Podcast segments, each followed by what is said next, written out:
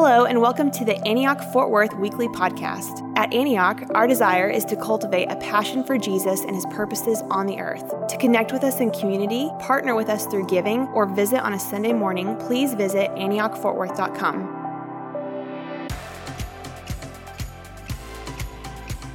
The, the message in my heart this morning really has been my journey with the Lord, um, really since I've been in high school. And for me, that journey has been learning how to be a disciple of Jesus, and that's intersected with learning his heart for bringing justice uh, to the earth and um, him inviting us to do that as his people. And so, you know, my hope is that as I share this morning, it won't just feel like somebody up here kind of talking to you, but it really will feel like our invitation. You know, that you will hear God's whisper to you of what your peace is. Um, so what I'm going to share this morning is it's not select people that are called to do works of justice. It's actually the call of God on the church, and there's a peace for each one of us, okay? So this is your message. This is our story, and I'm really just praying, even now, just spirit of revelation, would he speak to each of us? What is that place for you? What's that place for us? And walking into his heart for justice, um, I, I I don't want us to miss it. You know, I feel like this, it's such a gift. And um, so anyway, we'll dive in. But um, yeah, just backing up a little bit, I've just loved this sermon series of finding ourselves in Jesus and his church and his mission. And uh, what's been powerful for me is, as different people have shared, just seeing similar themes of how God's brought other people on their journey that I've seen in my own journey. You know, like hearing James talk about discipleship, it's really stirred in me thankfulness to the people that have invested in me over the years. Um, hearing Brian share last week on his journey with the church, it just reminded me of, of God's faithfulness through others. And so anyway, my hope is, again, as I share, um, God's just going to reignite things in you. If they've been dormant for a bit, or if this is new, he'll stir something new. But I really do. I really have faith that there's something for all of us this morning. Um, so I want to start by talking about God's invitation. And um, I want to start by us looking at Psalms eighty-nine fourteen. And Psalms eighty-nine fourteen says, uh, righteousness and justice are the foundation of your throne. Steadfast love and faithfulness go before you. Um So let's just think about that a little bit. Righteousness and justice are the foundations of God's throne. Um, that's what his throne is built on, is him working righteousness and justice. That is who he is. Uh, but then I love the second piece because it speaks to his character. It says, steadfast love and faithfulness go before you.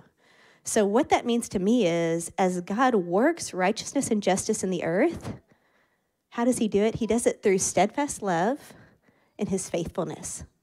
Okay, so it's not this like harsh, heavy-handed God, right? It's the God of love. That's how he proceeds his work of justice. That's how he proceeds his works of righteousness. It's through his faithfulness that he brings it forth.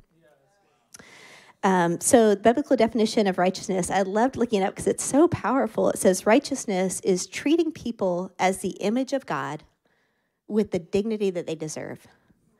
Okay, so if nothing else, if we all walk away wanting to walk in God's righteousness and treating people with the dignity that they deserve, I mean, the world's going to change, right? If that's how we engage with each other as image bearers of God, I mean, that's a weighty way. And that supersedes politics and race and socioeconomic, all the things that can be barriers in how we relate, right? If I just say, I see you, Todd, as an image bearer of God, then I'm going to treat you with so much dignity and respect. And, um, So that's righteousness. And then justice speaks of restorative justice. So this is seeking out vulnerabilities and helping, advocating for social change. So again, this is an active command for justice. It's not passive, okay? We don't sit back and hope that justice comes. It's active. We engage with it. We seek out where are those places that need change in society, and we actively take part in the work of God in that. Um, so I'm going to just share with you guys a little bit of my timeline, just so you know kind of a bit of my story, and then, um, yeah, then I'll just kind of unpack each of those seasons a little bit. And um, things learned the hard way. Um, really, a lot of it's just things learned the hard way is what you're going to get this morning. So, um, yeah, so timeline, when I was in high school and really started trying to walk with Jesus, um, I had an opportunity to work with those that were experiencing homelessness um, through through my church, and I'll unpack that a little bit more later. Uh, but that was high school. College, I studied social work and um, had an opportunity to mentor kids in a lower, lower socioeconomic part of town. Um, went to college, grad school. After grad school, I went to Afghanistan for three years, um, then came back here to Fort Worth and uh, got to be part of work with refugees um, here in the community. Uh, then the past eight years have been overseas. So four years I was in India and then four years in Malaysia. And then these last two years, uh, I've been back here working with Unbound, and um, I'll share with you more about Unbound as well. But, um, yeah, so I think in each of those seasons, there wasn't one particular vulnerable population that God had me work with. You know, it wasn't like I'm just called to Afghans, or I'm, oh, it's all Susan Ryan, sorry. Um, Um, or I'm just called to the homeless, um, because the reality is God's in all those spaces. Um, you know, if you want to find him, just be around those that are vulnerable, and that's where he's going to be. So it could be those that are homeless. It could be those in lower socioeconomic. It could be those that are being trafficked. I mean, God's in all of those spaces, any of those spaces. And so just go there. He's going to be there. It's going to be good, and it's going to be hard. But, um, But I think that's been beautiful for me, to not feel like there has to be one niche, right, that I that I step into. Um, it's just trying to find him. And in each season, it's kind of looked different. Um, but that's the consistent th thing for me, has been finding him there. Um, so also disclaimer, and this is what really important as I was preparing, but as I've looked back over, really, it's been about, I mean, since college now, I mean, eighteen years maybe, is that right? twenty years, it's a lot of years. And um, and I wish I could stand up here and say, um, every time I've stepped into a different part of God's heart for justice, it's been easy, and I felt so equipped, and it's felt so natural. And um, unfortunately, that has not been the truth, uh, or it hasn't been my reality. You know, I think each thing I've been a part of has had this element of feeling clunky. I felt unequipped.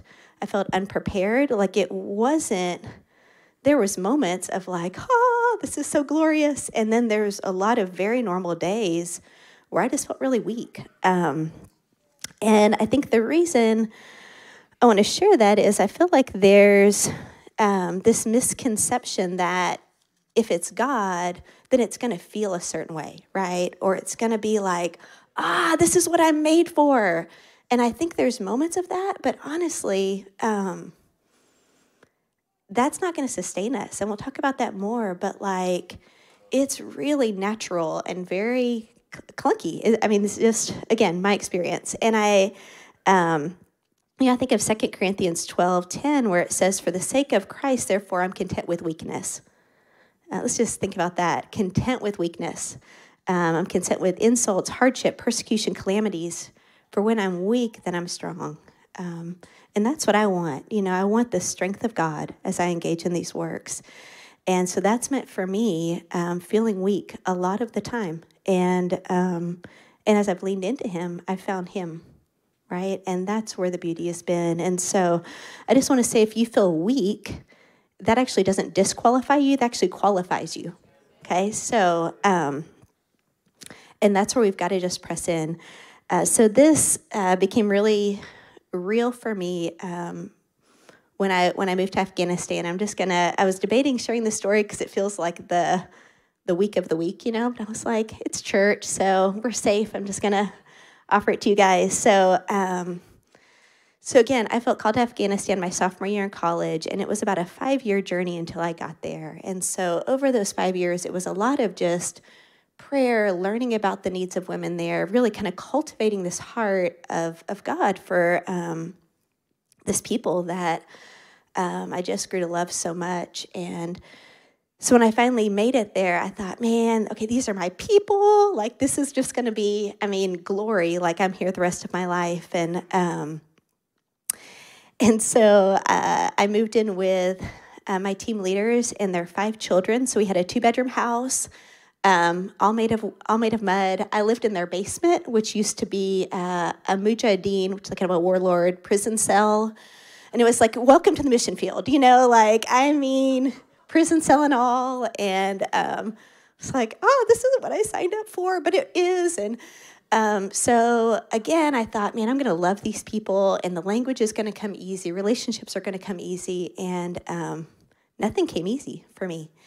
And, um, you know, I was three months in, and at that three-month mark, um, I was feeling high culture stress, struggling with the language, struggling connecting. Um, you know, I was the only single my age, American single my age there. Nobody spoke English. You know, it was just like, Um, and so, you know, my team was like, hey, let's, you know, pull out for a week, go to Dubai. That was the most Western place near us, and get some rest, and then, you know, come back in. And so I thought, okay, you know, this is the call of God. So of course I'm going to be good after a week of rest. And so I flew out to Dubai, um, ate a lot of good food. And I was confident that by the time I had to fly back into Afghanistan, that passion would be back, and I would feel like, okay, I'm ready again. Like, I can take take this mountain. And um, so the day came to fly back to Kabul. So it's capital of Afghanistan. You had to go through to get to the city where I lived. And so I got uh, got back to Kabul, and nothing changed. And I was like, oh my gosh, I still really don't want to go back. And um, like, I really don't want to go back, but I can't leave early. And again, just all this wrestling. But I thought, surely by the time I get on the plane tomorrow morning to our little village, I'm gonna I'm gonna feel ready. Um, and so the next morning comes, and I go to the airport, and still nothing is changing, you guys. And at this point, I'm like panicking, because I'm like, I'm three months in, I feel called to missions for my life, and I'm ready to peace out. I'm like, ah, you know, and I've prepared, and I've got my degrees, and I'm just, I'm done. And so, but you've got to get on the plane, right? I mean, the plane's there. I mean, you got to get on. And so I get on the plane, and I mean, I wish y'all could see it. It's this like little six-seater Cessna, whatever, small plane, because we lived like up in the mountains, and that was the only way to get there. And so I get on this plane. It's me and five, probably five Afghan men. I'm all veiled, and um, and I just start crying, and I'm just like, and I think just overwhelmed by this sense of like, I've disappointed God, you know, like, like God's called me, he's entrusted me, and I failed him. And so I've got my veil, and I'm like crying and trying to dry my eyes. And it was so awkward and so embarrassing. And I'm just like, and, but surely by the time the plane lands, I'm going to be ready, and God will change something, right? So you know where the story's going. So anyway, so sure enough, we're about to touch down. And um, I hear the voice of God probably more clear than I've ever heard him. And um, I felt like God said, Sandy, um, where you're at right now, I'm so pleased with you. I'm so pleased with you. And it just broke me, because I was like, I thought I would feel the pleasure of God when like the multitudes came to faith and healings and all that, right? Um, but that's not what it was. The pleasure of God was me just getting on that plane and just showing up, you know? And I just think, how often do we just have to show up and get on that plane again? And anyway, so the plane landed, and I was like, okay, here we go. Just take the next step. And um, I ended up being there for three years. And during those three years, uh, God changed me, you know? And um, I'm so thankful I got on the plane. And it's been cool, because Afghans have continued to be a part of my story the last twenty years, and different things I've been a part of. Like, I've run into Afghans on trains in Ireland. And I mean, it's like everywhere I go, I find Afghans, and they've just continued to be this beautiful part of my story.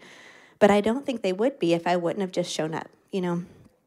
And so I was thinking about, okay, what's kept me going? You know, like, what's kept me showing up again and again? And I think it really has been for me, like, knowing my identity in him, um, because I think the weight of the calling, or at least for me, or the, again, the love for the people, or that kind of thing just won't sustain you, but knowing our identity will sustain us. And, you know, I was in Afghanistan, God um, did a lot of work in my heart with Galatians two twenty, where it says we're no longer a slave, but we're a son. And if we're a son, then we're an heir.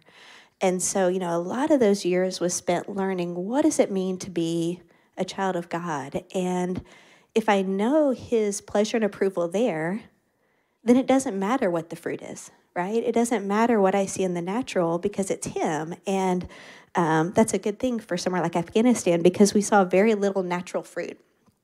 And, um, but again, I believe his kingdom was established, and I believe, you know, there's still fruit there today. And um, it's really cool because I look around this room and I see friends that I worked with there that just happened to be here today, which is fun. So anyway, uh, there's an inheritance there. And um, yeah, so, you know, I think um, as I think about his invitation, Uh, you know, I think a couple things. You know, I think he often will cultivate things in us a while before he launches us into them. And I think the, at least for me, I think there has to be a, a foundation, right? So I think he'll cultivate things for a while. Um, if you hear nothing else in this first piece, I just want to say again, he works in our place of weakness. Um, and if we pull back when we feel weak, we're going to miss it, um, really. You know, if... If we're needing to feel strong and competent and all those things that our culture so values, then we're going to miss it and we're going to come up short. But if we can embrace our weakness or at least lean into it, you know, I don't know if I've ever embraced it, but but at least lean into it and at least keep showing up, um, then we're going to walk into what God has. And that's what I want for each of us, because um, there's a piece for you. You know, there's a piece for each of us. And so... Um, That's only point one, but that's my longest point. So um, number two, uh, he works through his church.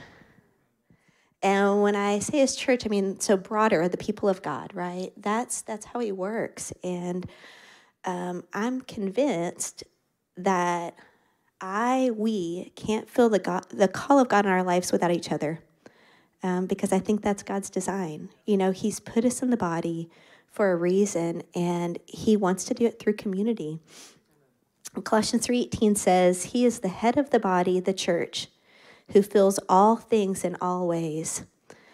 Um, and so again, he's the head of the body, and we're each a piece of that. And so if we try to do it on our own, if we try to do it independently, um, we're going to miss it, you know. But if we come alongside brothers and sisters and try to figure it out together, that's that's where that place of life is, I think. Um, so I'm going to just share with you guys, again, since high school, kind of what that expression with, with the church has looked like. Um, so when I was in um, when I was in high school, it was um, working with a homeless ministry, like I shared with you guys. Uh, but it was really cool looking back. I don't think when I was in it, I knew how cool it was, but now I'm like, that was a really cool ministry.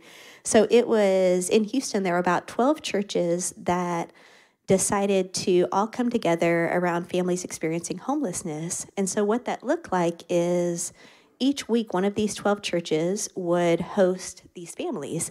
And so that meant the cots, the linens, the beds, the food, like for a week, each church would house these families experiencing homelessness. And then the next week it would move on to another church. And and so I'm so thankful for parents that really carried a heart for justice.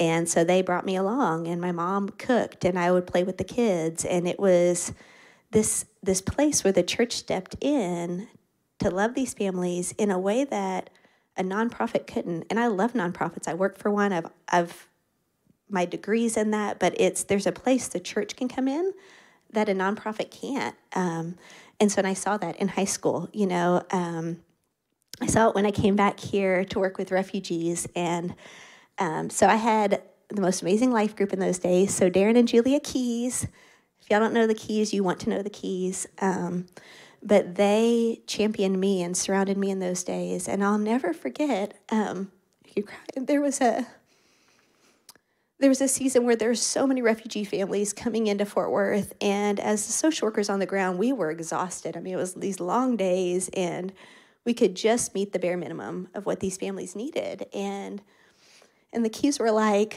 well, we're the church. Like, what can we do? How can we step in? And so... it was summer, and so we were like, let's bring them Bluebell. Like, every person coming to America needs to experience Bluebell.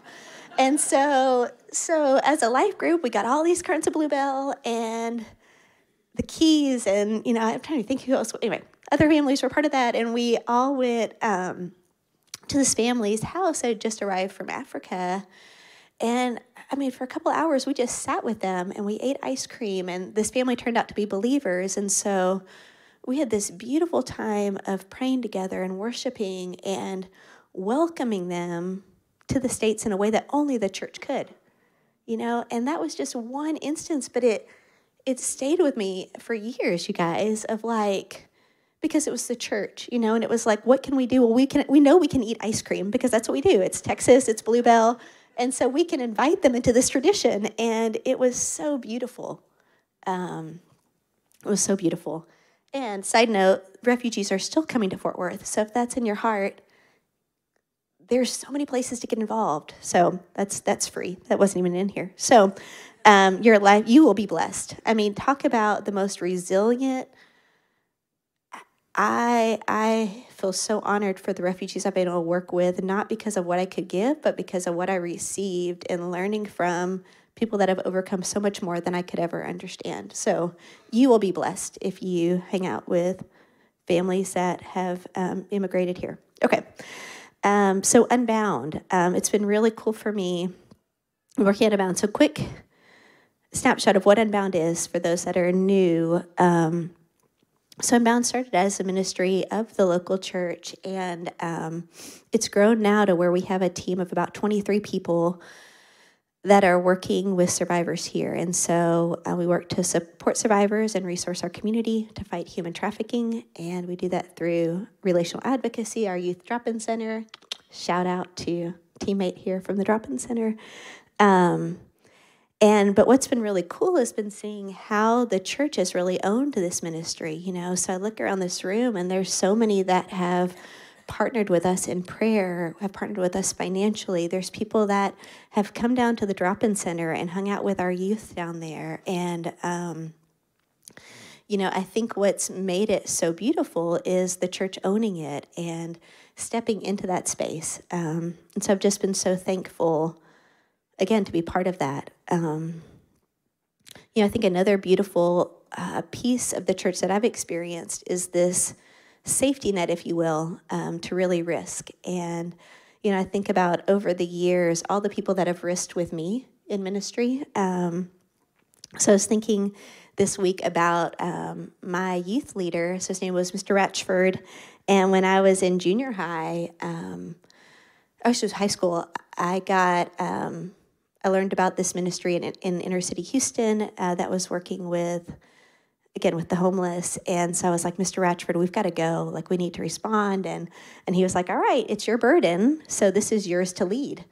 And I was a sixteen-year-old kid. I was like, I don't know how to lead a outreach trip. And I don't know what that means. And he was like, it's all right. Like, we'll figure it out together. But this is yours. And you need to step into this space. And I was like, yes, sir. Like, I'll, yes, sir, I'll, I'll do that. And um, and I was so thankful because he helped me figure out how to, you know, plan a mission trip and invite our youth group in. And it was this place of being risked on, you know, and um, same thing in college with life group. Same thing with Afghanistan. Like when I, I went to visit and I thought, you know, I'm going to go back for six months. I'm going to be a nanny for this family there. And um, the director of the training school was like, no, you're not. Like if you're called to go, you're going to go. And um And I was like, okay, I can do that. But it took people believing in me, right, and risking on me. Um, you know, I think about Unbound. So I wasn't planning on staying in the States when I came back from India. Um, sorry, Malaysia. It was India and then Malaysia. Um, but COVID hit like a month after I was back. And during that time, Jamie reached out and asked me to pray about leading Unbound. And I hadn't worked in anti-trafficking work before then. You know, I'd worked with those that are vulnerable. I'd, I'd done ministry, but I'd never worked with an anti-trafficking organization. And um, Jamie entrusted it to me. And I'm so thankful he risked on me, you know, because that, he didn't have to do that. You know, he could have said, okay, who actually knows about trafficking? Not me, um, but but I've learned, right? And the heart for it's grown, but I'm so thankful he's risked on me. Um, and last thing I'll say about, again, just my experience in the church is I think there's a place where we can speak the truth and love to each other uh, in a way like none other. You know, I was thinking about Tiffany Guild and the eight years I was in India and then Malaysia. Um, she, honestly, her spurring me on and kind of being that lifeline really helped me stay on the field those years. Um, she's also pretty practical. And so, like, you know, when I was in India, I was trying to rough it. And so I didn't have A C and it got really hot. But I was like, we're going to live simple. And Tiffany called and she's like, would you buy the air conditioner? Like, it's okay. But I was like, Tiffany, I'm on support. Like, I want to steward the money well. And she's like, as one of your supporters, I want to say, buy the air conditioner. And so I did, and it gave me more years in India. So thank you, Tiffany. But, you know, like, we need those people around us, right, that are going to call us higher and challenge us. And the people that are like, hey, take care of yourself, slow down a bit. Like, we need all all sides. And so I'm so thankful. Like, I look around this room and people that have been on this journey with me for years that I wouldn't make it otherwise.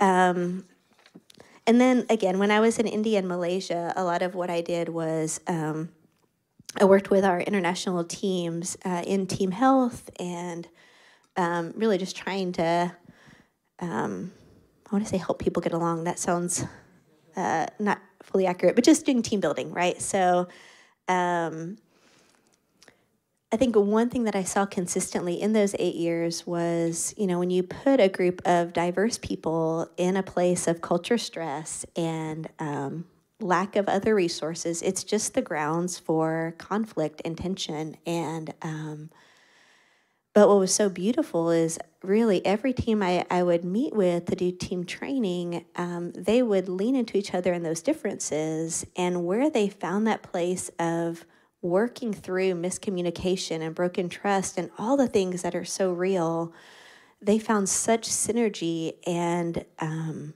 made such an impact on their communities. But again, I think that there's a place for us in the church where we're not all naturally going to get along with each other. Um, I was actually recently reading um, Eugene Peterson, and he talks about, like, you don't just find the people you like in the church and work with them. You know, like, God intentionally puts us with people that rub us wrong because that's where we get refined, you know? And so, again, like, there's a place we can be refined if we'll let ourselves be. Um, okay, quick drink and then.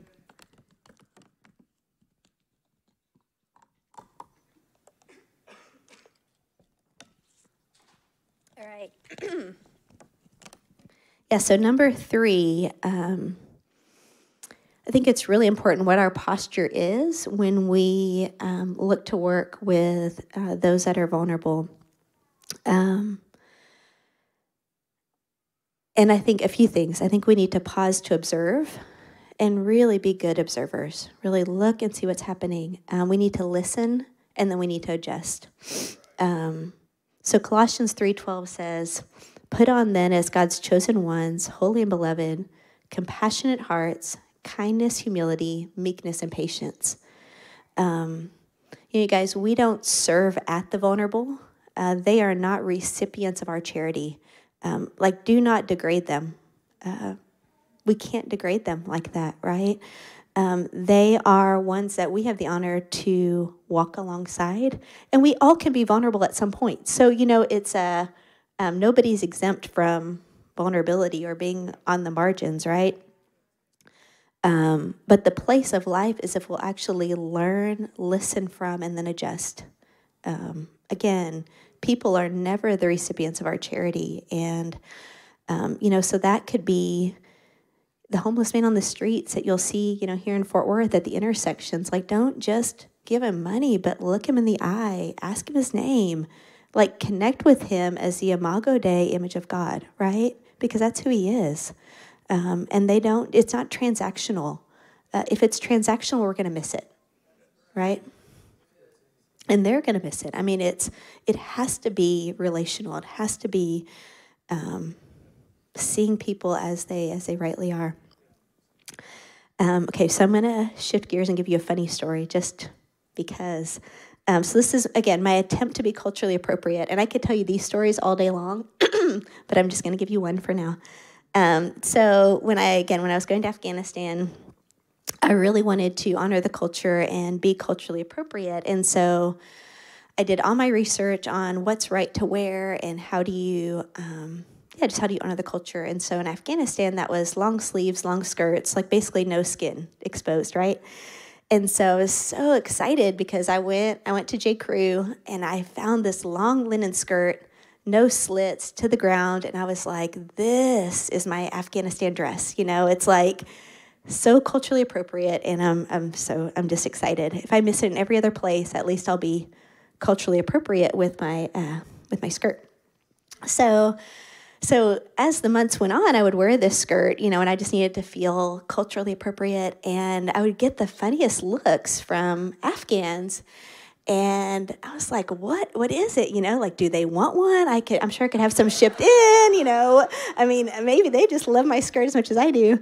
And so I was so thankful because probably a year in, you guys, um, my closest Afghan friend, Uh, we were sitting together one day, and uh, she was like, Sakina, that was my Afghan name. She's like, Sakina, I got to talk to you about the skirt. And I was like, do you want one? Like, there's a team coming. I'm sure they would love to bring you one. And she's like, no, like, I feel so nervous to be around you when you wear that thing. And I was like, why? You know, like, it's culturally appropriate. And she was like, Sakina, linen is what we bury our dead in. Yes, that was me. I was wearing the death cloth around the city. That's why they were nervous. So I'm just saying, if I hadn't been open to feedback, I would have thought I was doing everything right, and I would have missed it. So it's funny now. It was not funny in that moment. I did get rid of the skirt, just so you know. I never wore it again, and I apologized for years. I probably still apologize to her for that, but... But I share that, one, because it's funny, but two, because we can do everything we know to research, to study, to understand the population we're working with. But if we're not open to feedback, we can think we're doing everything right, and we can miss it, right? So don't wear the death shroud, thawed, whatever it's called. I was like, oh, my gosh. So, um, you know, another part of my journey there was... Um, we started a women's center. And again, you know, going to Afghanistan, I thought I'd really, I want to really help change the social structure, right? And so I had so many ideas of what that could look like and so many great ideas from the social work books I'd read. And um, and when I got there, I, you know, sat with my neighbors and I, um, I asked them, hey, what do you need? And what they said was they were like, hey, would you teach English? And I was like, one, I'm not an English teacher, and two, there's so many other things in my perspective, right, that would have been more helpful.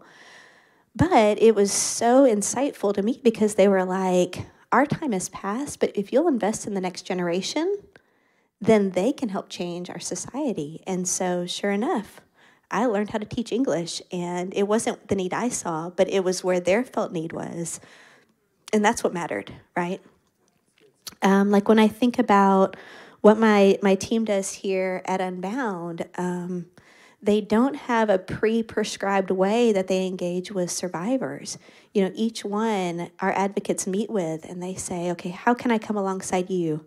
What are your goals? What are your objectives? The drop-in center, same thing. Like, how do I help you move forward? Because this is your journey. It's not mine, right? And they learn from and they adjust. And that's how... Um, That's how they do the work. And so really that posture of a learner, guys, we've got to get, I've got to get more because we have so many great ideas, but we're not the expert. Only people are the experts on their lives, right?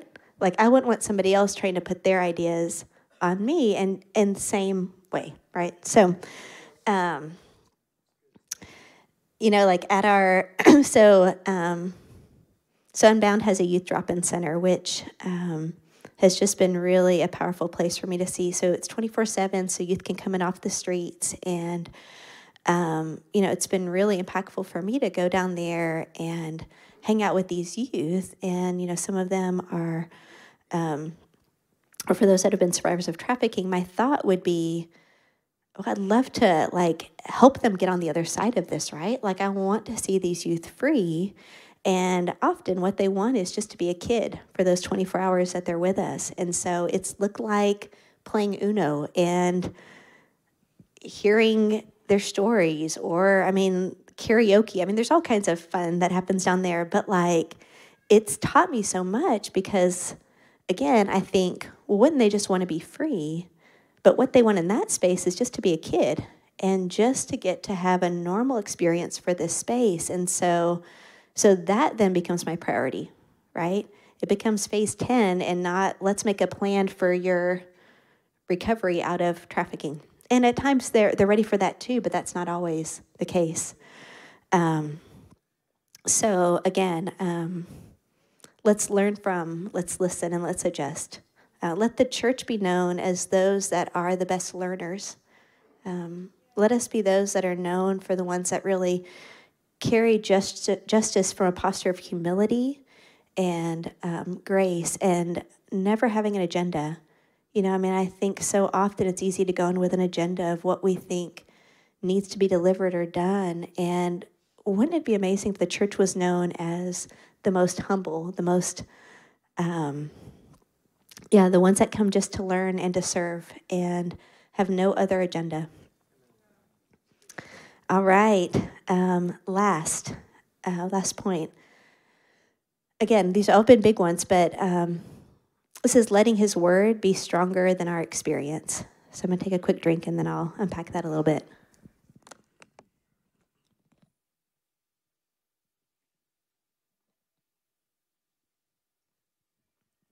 Yeah, so Second Corinthians four eighteen says, we fix our eyes not on what is seen, but on what is unseen. Because what is seen is temporary, but what is unseen is eternal. Um, so I love, oh, Brian's not here, but when Brian shared last week, he said, let's let our experience move up to Scripture versus the other way, right? Instead of trying to make our experience fit into Scripture, let's let our experience move up to Scripture. And, um, you know, I've loved the journey God's taken me on, and honestly, it's been more rewarding than I would have imagined, um, and it's been so much harder than I ever would have guessed, and so much more costly, and I think if I had known that, I don't know if I would have signed up. Actually, I would have, but, like, I I had no idea what it would cost me, and if I didn't have his word to be my anchor, um, I don't think I would have made it, honestly, because um, I think early on, I would always let kind of natural experiences confirm God's goodness. You know, it was like I pray and God shows up. Okay, therefore God's good. Or there's provision, therefore God's good. You know, all those, if this, then that. And um, that I learned very quickly is not how God works, or hasn't how it worked for me, right? It's not always this, you ask for this and God shows up, and therefore the natural confirms his goodness. Often I think it's his word has to be stronger, and um again, so often God will have to speak to me in really concrete ways for me to get it. And uh, my first year in India, I went down to Sri Lanka for a friend's wedding and decided to spend New Year's on a personal retreat uh, on a beach in Sri Lanka, which sounds really nice right now. But first year in India, I'm single and I'm alone for New Year's on the beach in Sri Lanka. And I was like, my life is so awful and I'm so alone. And it was not, it was, it was so sad. I was so sad. And um, I felt like God was like, okay, just get out, go for a walk. And so I'm, I'm walking along the beach in Sri Lanka, and I start seeing these rainbows over the ocean. And um, and I felt like I heard God say, Sandy, I'm inviting you to a season of my promises being more true than your experience. So in this moment, you feel so alone, and you feel so unequipped for what you're called for. But my truth is, you know, I've called you by name, you're mine. Okay, so so latch onto that, not what you're feeling right now, because your feelings are temporal. They're going to fade, and you're going to feel different tomorrow. Um, but my word is eternal, and my word is going to stay. And, um, you know, I went back to India, and um, I saw poverty there like I've never seen anywhere else. Um, actually, it's not true. I think I saw it just as bad in Afghanistan, but you get my point. It was bad in India as well. And um, I felt like God said, Psalms nine eighteen, uh, God will never forget the needy, and the hope of the afflicted will never perish.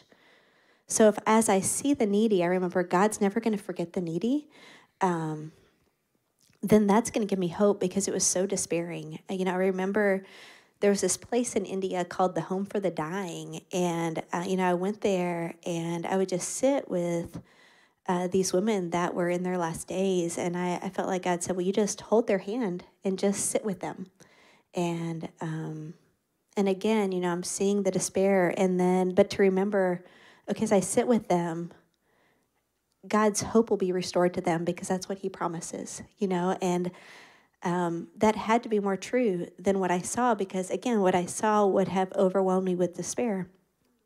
Um, again, you know, I feel like every new adventure God brought me into has felt bigger than me. Um, but then again, Psalms one thirty-five says, I wait for the Lord, my whole being waits for him, and in his word I put my hope. Uh, but now this is what the Lord says, he who created you, O Jacob, he formed you, O Israel. Do not fear, for I have redeemed you. I have summoned you by name, and you are mine. When you pass through the waters, I will be with you. And when you pass through the rivers, they will sweep over you. They will not sweep over you. When you walk through the fire, you will not be burned, and the flames will not set you ablaze. So again, fear not. When you pass through the waters, I'll be with you. You know, so again, I think so many times, um, just this reminder of God's presence with me and help me keep showing up. You know, Psalms one twenty-one, where it says, I lift my eyes up to the hills. Where does my help come from? It comes from the Lord. You know, I learned to memorize scripture like never before, not because I wanted to, honestly, but because I had to. Like if I didn't have the word in me, I would not make it. Um, I mean, I spent years meditating on John fourteen through seventeen again and again and again, trying to grasp this idea of what does it mean to abide, and um, and I'm still grasping with it, right? But I'm, um, but again, I don't want to miss what God has for me, and so I've got to have the Word so I don't miss it. Um, so as we wrap up, um, there was two scriptures specifically um, I felt for us as a church that I want to just encourage us with as we end. Um, so the first is Hebrews ten thirty-nine, which says, we are not of those who shrink back and are destroyed, but of those who have faith and preserve their souls. So Antioch, we are not a people that shrink back, okay? Where you may want to shrink back, where we may want to shrink back, it's not who we are. So we are not a people who shrink back, but of those who persevere. So therefore, Hebrews twelve one, let us run with perseverance the race marked out for us. Let us throw off everything that entangles. And what can entangle could be, I don't like weakness, or I've, I've been burnt before, or whatever could entangle you. I don't feel the call of God. You know, whatever could entangle you, let's throw that off. Um, yeah. It, and I just want to say again, like, to step into God's work for justice, you don't have to have a burning passion for the homeless or refugees or trafficking. You don't have to have this like, oh, I'm called to do it. I'm going to set you free right now. You are called to do it. You are, because you love Jesus and that's what he's doing. So you're called. Um, so there you go. You have now received the invitation from God. And if you don't know where to do that, or if you don't have vision for it, again, that's the beauty of the church, is there's so many in this room that have visions so big that need people to run with them. So find those people and run with them, right? Like we make it so complicated, and it's just, just start somewhere. Like there's enough injustice in this world that you can start somewhere. And so that's what I pray as we wrap up, is that we'll each just start somewhere, wherever that is. And again, it's not for the work, but to find, to find him. Um, so good. I'm going to invite the worship team to come up. And, um, yeah, I think just as a place of response, um, I just want to say if this feels new to you or a new place for you to step in with God, um, I would invite you just to come to the front and get prayer. If you're like, hey, I want to step in, but I don't know where, um, then let people pray with you. Um, if you want him to reignite your heart, if this is something you felt before, but you've gotten waylaid by other things, um, come forward and get prayer. Uh, if you've been hurt by doing it in community, um, you know, community is so beautiful and can be the most painful place we experience too, sadly. So if you've been wounded in community, come forward and get prayer. Um, and then if this whole idea of walking with Jesus is new to you, being a disciple of him, then I know the people up front would love to share uh, what that looks like to walk with Jesus. And so don't leave this room without learning more about walking with God if that's a new concept. So yeah, if everybody could stand, um, and yeah, just invite you guys to come up.